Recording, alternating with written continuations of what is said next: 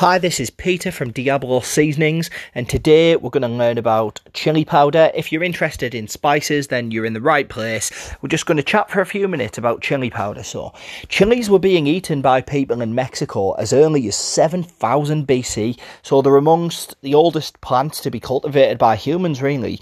Um, there's five main varieties of chili that have been hybridized, which is a brilliant word, by the way, into hundreds of different forms of chili all over the world. Chilies contain the, the compound capsaicin, and this is which our so our brain detects capsaicin, and it's translated as heat in your mouth. So capsaicin is, is hot. One part in a thousand can be detected, and the heat has been measured in Scoville units since 1912 so the flavour of dried chilies is quite different to that of a fresh chili. Drying chilies dramatically changes the flavour due to the caramelisation of sugars and other chemical changes.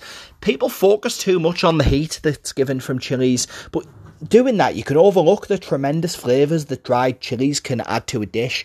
So, red chili powder, um, maybe cayenne pepper, for example, refers to just ground chilies, whereas chili powder can sometimes mean the spice blend you know, that you use for like chili con carne. So that's just like chili powder, cumin, garlic powder, bit of oregano, um, bit of paprika maybe.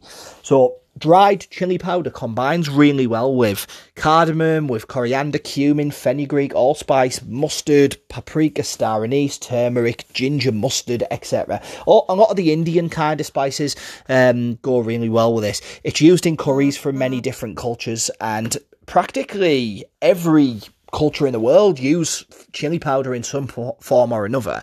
Um, so it's used in barbecue spices, in curry blends, in tagines, for example, uh, which is one of my favourite things on earth. It's in harissa. If you've never used harissa, please try it. It's an amazing North African blend of chilies, peppers, caraway seeds, coriander, cumin, and olive oil. A teaspoon of harissa in a pot of yogurt is the most incredible dip ever. So please try that.